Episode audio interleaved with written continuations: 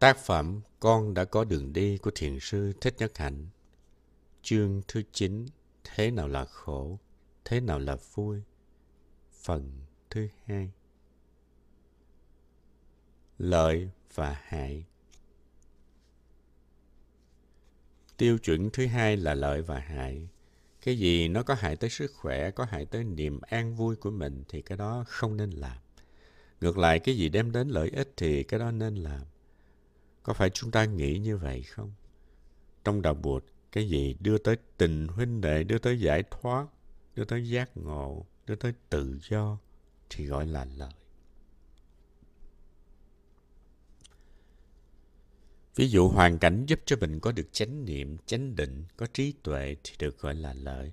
Còn sống trong hoàn cảnh khiến cho mình bị thất niệm, làm cho mình chất chứa những tà kiến, đưa tới vướng mắc, đưa tới buồn rầu, thất vọng thì gọi là hại. Tóm lại, tất cả những gì làm chướng ngại cho sự tu tập thì đều gọi là hại. Tuy nhiên có những phiền não mà mình phải chịu đựng, nhưng khi đã đi qua rồi thì mình bỗng lớn lên, khó khăn ấy giúp cho mình phát khởi tuệ giác.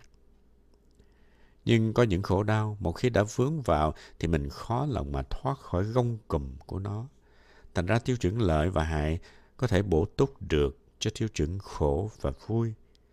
Nếu cái khổ đó có lợi cho mình thì tại sao mình không chấp nhận nó? Khi mình chấp nhận nó rồi thì cái khổ không còn làm cho mình bị khổ nữa. Ví dụ như chuyện leo núi, có những người không thích, họ nói tại sao phải đầy đọa thân mình như thế? Tại sao phải bỏ thời gian leo lên tận đỉnh ngọn núi, mệt phờ các người, áo quần rách, mình mẩy lắm lem. Sao không ở nhà mà xem tivi cho nó khỏe? Đối với những người ấy thì leo núi là không có lợi. Ở nhà có lợi hơn. Nhưng đối với những người thích leo núi thì họ lại hạnh phúc vô cùng. Tại vì tuy mệt như vậy, nhưng họ thấy khỏe khoắn trong người. Đối với họ thì leo núi là có lợi. Ban đầu thấy ăn chay khổ quá, tại sao lại phải ăn chay? Nhưng nếu ăn chay với trí tuệ thì mình thấy ăn chay hạnh phúc hơn ăn mặn nhiều. Khi ăn chay, ta bảo vệ được sinh mạng, bảo vệ được trái đất. Thấy như vậy thì ăn chay không cảm thấy khổ nữa, mà ăn chay lại là một niềm vui, một điểm may mắn. Hơn nữa, khi ăn chay một thời gian, mình quen với thức ăn chay, khi ấy mình lại thấy thức ăn mặn là rất tanh hôi, gớm ghét và mình không thể ăn được. Thành ra tất cả mọi tiêu chuẩn đạo đức học đều tương đối. Tiêu chuẩn lợi hại tới để bổ túc cho tiêu chuẩn khổ vui.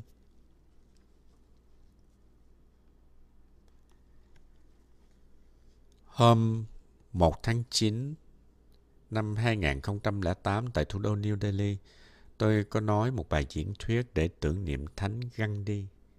Hôm ấy tôi có trích một câu rất hay của Thánh Gandhi. Ngài đã nói, Tổ tiên của chúng ta đã học được bài học tri túc, không đi vào con đường hưởng thụ nhiều. Tri túc tức là biết đủ. Tổ tiên của chúng ta đã biết rằng hạnh phúc hay là khổ đau từ trong tâm của mình mà thôi. Không hẳn giàu mới có hạnh phúc, không hẳn nghèo mà đã đau khổ. Giàu nghèo không quyết định hạnh phúc hay là khổ đau, mà chính là cái tâm của mình quyết định điều đó. Thấy được như vậy cho nên Tổ tiên đã khuyên chúng ta đừng nên sống xa xỉ, đừng đắm chìm trong dục lạc. Vì vậy, câu này có nghĩa là cái lạc đó có thể làm hại mình trong hiện tại và làm hại cho mình trong cả tương lai. Nếu mình có điều kiện để tiêu thụ, để mua sắm, cái đó chưa chắc là hạnh phúc chân thật đâu. Ngược lại, nó có thể đem tới khổ đau. Trong khi nếu mình sống tri túc, sống một nếp sống đơn giản nhưng có nhiều an lạc thảnh thơi, thì điều đó giúp ích cho sự nghiệp giải thoát của mình. Cái đó có lợi hơn nhiều. Thánh Gandhi cũng nói một câu rất, rất là hay một câu khác đó là cái tâm mình giống như một con chim bất an có bao nhiêu cũng không đủ muốn bao nhiêu cũng chưa thỏa mãn Đó là lòng tham không đáy. Đã thành công rồi mà vẫn chưa hài lòng. Vẫn muốn thành công hơn, thành công hơn, rồi lại muốn thành công hơn nữa. Ham muốn không bao giờ cùng tận. Cho nên tri túc chính là lời khuyên của cổ nhân. Vì vậy, cái lợi ở đây không hẳn là lợi dụng đâu, mà cái lợi này nó đưa tới sự thảnh thơi, đưa tới hạnh phúc chân thật, đưa tới sự giải thoát. Tiêu chuẩn khổ lạc không đủ để cho mình thiết lập nền tảng đạo đức. Mình phải thêm tiêu chuẩn lợi hại. Cái hành động đó có đem lại lợi ích cho mình sau này hay không? Có lợi cho sự thảnh thơi, cho sự giải thoát, cho tình hình đệ sau này hay không? Nếu có thì hành động đó là đúng. Còn nếu không được như vậy thì hành động đó là sai, là tà, là ác.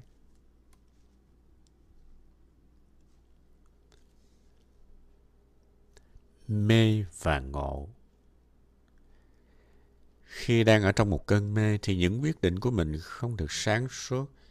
Khi ấy người ta nói đúng sự thật, mình cũng không chịu nghe. Vì vậy phải tự hỏi là mình có đang ở trong một cơn mê không? Vậy thế nào gọi là cơn mê? Khi thất niệm, tức là mình đang ở trong cơn mê. Khi không có định lực, tức là mình đang ở trong cơn mê. Khi không có tuệ, tức là mình đang ở trong cơn mê. Còn nếu có niệm, có định, có tuệ, thì khi ấy mình đang tỉnh thức. Vì vậy, quyết định nào mình làm trong lúc tỉnh táo thì mới đúng. Còn quyết định trong lúc mê thì rất dễ sai lầm và sẽ đem lại khổ đau. Ví dụ như ký một giấy tờ quan trọng trong cơn say rượu thì nguy hiểm lắm. Tán gia, bại sản có ngày. Do đó một hành động đúng đắn phải được quyết định trong lúc tỉnh táo. Khi đang ở trong trạng thái mê thì cái thấy của mình về lợi và hại, khổ và vui sai lầm vô cùng. Vì vậy ta phải lấy tư tưởng này làm một tiêu chuẩn quan trọng. Ngộ, tức là khi mình tỉnh táo, có chánh niệm, thấy biết một cách rõ ràng, khách quan. Đây là một tiêu chuẩn bổ túc cho hai tiêu chuẩn khổ vui và lợi hại.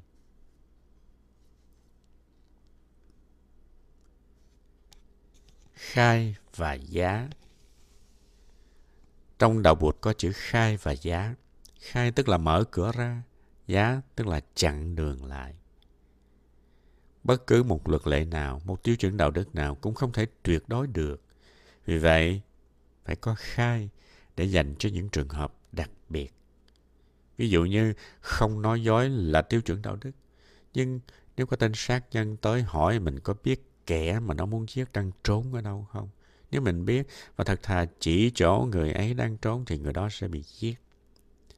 Cho nên trong trường hợp này, nếu nói ra sự thật như vậy thì không đúng đạo đức. Thành ra tuy thật thà là tiêu chuẩn đạo đức, nhưng thỉnh thoảng cũng phải khai. Đối với những trường hợp đặc biệt, mình phải nói dối vì tình thương. Một vị Bồ Tát lâu lâu có thể nói dối một chút để mà cứu người.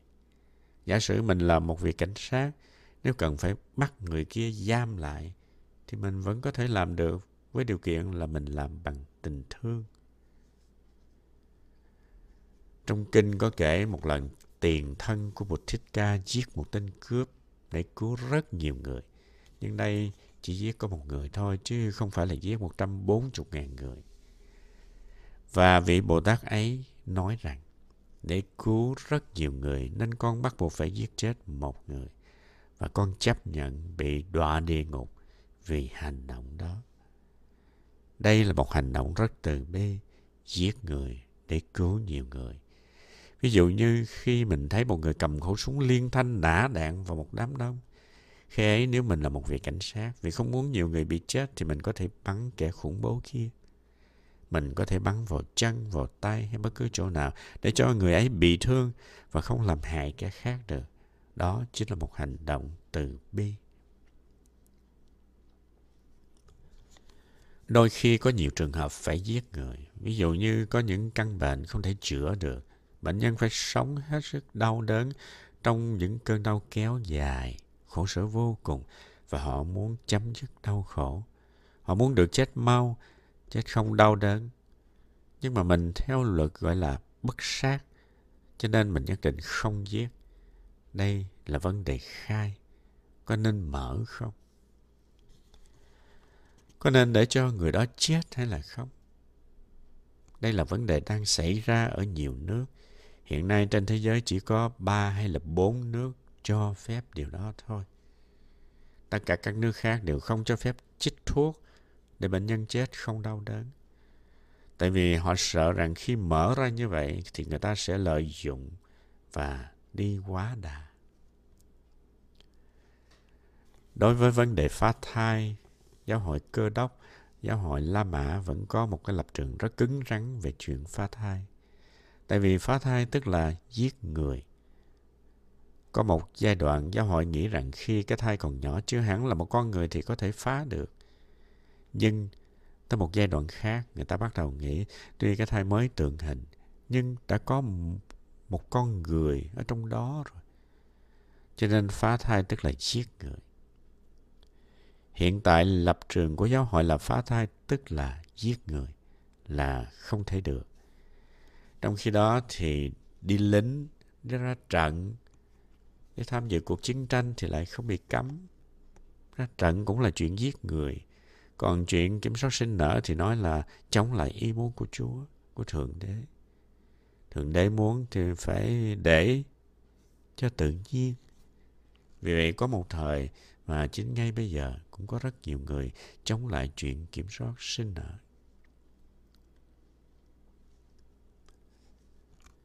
Chúng ta biết rằng trong chuyện sinh nở bừa bãi thì nạn nhân chính là những đứa con sinh ra không được thừa nhận.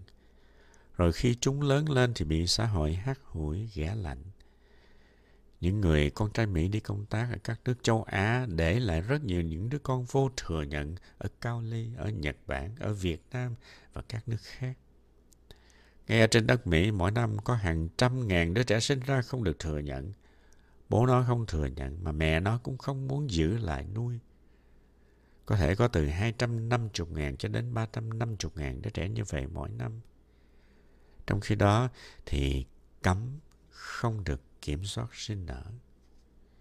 Thành ra tất cả những vấn đề đó là những vấn đề có thật ở trong thế giới của mình. Và đạo đức học của mình phải làm sao áp dụng được vào đời sống để làm giảm thiểu những khổ đau chứ không chỉ là những lý thuyết suông.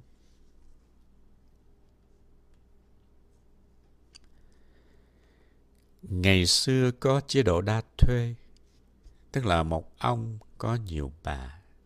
Ở Tây Phương thì theo nguyên tắc hình thức hơn, tức là một ông chỉ có một bà. Nhưng mà có thể năng lượng tình dục mạnh quá, sự thực tập không đàng hoàng. Cho nên có những người có những liên hệ vợ chồng, những liên hệ tình dục không chính thức. Vì vậy có rất nhiều những đứa con vô thừa nhận những đứa trẻ không được bố công nhận, không được mẹ nuôi dạy, phải sống trong cô nhi viện rất nhiều. Trong chế độ đa thê, nếu người vợ không sinh được con hoặc là không sinh được con trai, thì bà vợ phải cưới cho chồng một người vợ thứ hai, thứ ba. Tuy đứng về phương diện hình thức, mang tính cách đa thê, nhưng ở đây không có những đứa trẻ vô thừa nhận. Đó là những vấn đề có thật, trong xã hội mà đạo đức học của mình phải trực tiếp giải quyết gọi là đạo đức học ứng dụng. Tức là đạo đức học đem ứng dụng vào những trường hợp cụ thể như vậy. Ví dụ việc giải quyết vấn đề những người đồng tính luyến ái. Lâu nay giáo hội công giáo có một lập trường rất cứng, cho rằng tình dục giữa những người đồng tính là một cái gì rối loạn. Theo cái thấy của nhà thờ, thì những người đồng tính luyến ái không nên có tình dục đó, và quan niệm gần nhất của nhà thờ là những người đồng tính từ khi sinh ra đã thế rồi. Họ đâu có muốn như vậy. Thành ra mình phải chấp nhận họ. Phía nhà thờ mới đi được tới chỗ đó thôi. Còn chuyện những người đồng tính quan hệ tình dục với nhau thì nhà thờ chưa chấp nhận. Khi những người đồng tính nói tới một cái quyền là họ có thể cưới nhau, có thể làm hôn thú đàng hoàng, thì giáo hội nói rằng không. Cái đó là không có đạo đức. Mà không có đạo đức thì không có quyền làm. Lập trường của giáo hội công giáo hiện bây giờ đang là như vậy.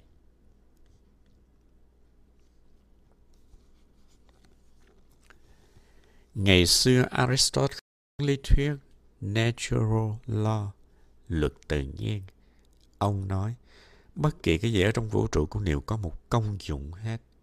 Ví dụ trời sinh ra cái răng để nhai thức ăn, sinh ra cái lưỡi để nếm, sinh ra con mắt để mình nhìn. Sau này giáo hội đã chấp nhận lý thuyết đó, nói rằng đó chính là Thượng Đế đã sanh ra như vậy. Khi người ta hỏi, Thượng Đế sinh ra tình dục để làm gì? Câu trả lời rất là dĩ nhiên. Sở dĩ con người có năng lượng tình dục là để có con, để có sự nói giỏi. Tại vì bất cứ một hiện tượng nào trong vũ trụ đều phải có một mục đích hết. Đó là ý muốn của Thượng Đế. Vì vậy cho nên tình dục chỉ là để có con thôi. Còn đối với những người đồng tính luyến ái thì họ đâu có con. Vậy cho nên tình dục của họ là không đúng. Do đó tình dục của những người đồng tính luyến ái bị lên án. Đó là lý luận của nhà thờ trong một giai đoạn nào đó của lịch sử và họ căn cứ trên cái gọi là luật tự nhiên. Luật tự nhiên là bất cứ một hiện tượng nào trong vũ trụ đều có một mục đích, có một công dụng rõ ràng. Cái răng để nhai, con mắt để thấy, thì tình dục để tạo ra những em bé. Mà nếu tình dục không phải để tạo ra em bé thì đó là sử dụng sai. Nhưng có những người lại lý luận như thế này. Con mắt là để thấy, nhưng có nhiều người dùng con mắt trừng lên một cái để cấm đó. Thì con mắt đó đâu phải để thấy, mà là để cấm. Con mắt còn dùng để đưa tình, chứ con mắt đâu phải chỉ để thấy không thôi. Vậy thì tình dục cũng thế. Tình dục, mục đích của nó là làm ra những đứa con, nhưng mà tình dục cũng có thể dùng để bày tỏ tình cảm của mình đối với một người mà mình thương rất nhiều, coi người đó là người mình tin tưởng nhất trên đời. Những người nghĩ như vậy thì họ chấp nhận chuyện tình dục giữa những người đồng tính luyến ái. Cũng như là con mắt tuy là để nhìn nhưng con mắt cũng có thể để háy, để nguyết, để trừng, để ngăn cấm.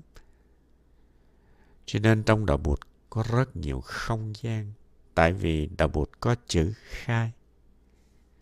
Trong những trường hợp đặc biệt, mình có thể cho phép phá thai để kiểm soát sinh nở. Có những trường hợp mà mình có thể giúp người kia chết một cách an lành. Có những trường hợp mình có thể nói dối. Nhưng tất cả những cái đó đều phải làm trên căn bản của tình thương. Nếu không có tình thương, nếu không theo tiêu chuẩn mê ngộ, lợi hại, khổ vui, thì mình không thể làm được. Có những triết gia như là Căn không chịu như vậy. Căn nói rằng có những mệnh lệnh, những nguyên tắc tuyệt đối phải tuân theo. Ví dụ không nói dối là tuyệt đối không nói dối. Không thể lấy cớ này, lấy cớ khác để mà nói dối cho được. Mọi trường hợp đều phải nói thật một trăm phần trăm. Tại vì mình muốn làm như thế nào để tất cả những khác đều làm như mình hết. Đó là một thái độ rất cứng. Quan điểm đó cho rằng cái đúng và cái sai, cái chánh và cái tà là do Thượng Đế quyết định, chứ không phải do con người quyết định. Cái đó đúng vì Thượng Đế bảo là đúng. Cái đó sai vì Thượng Đế nói nó là sai. Mình chỉ đi theo thôi. Thượng Đế là tạo hóa, còn mình là tạo vật. Khi tạo hóa dựng ra con người, dựng ra vạn vật, thì tạo hóa bỏ cái đúng và cái sai vào trong đó. Vậy cho nên, cái đó gọi là mệnh lệnh của Thượng Đế. Và nó có tính cách tuyệt đối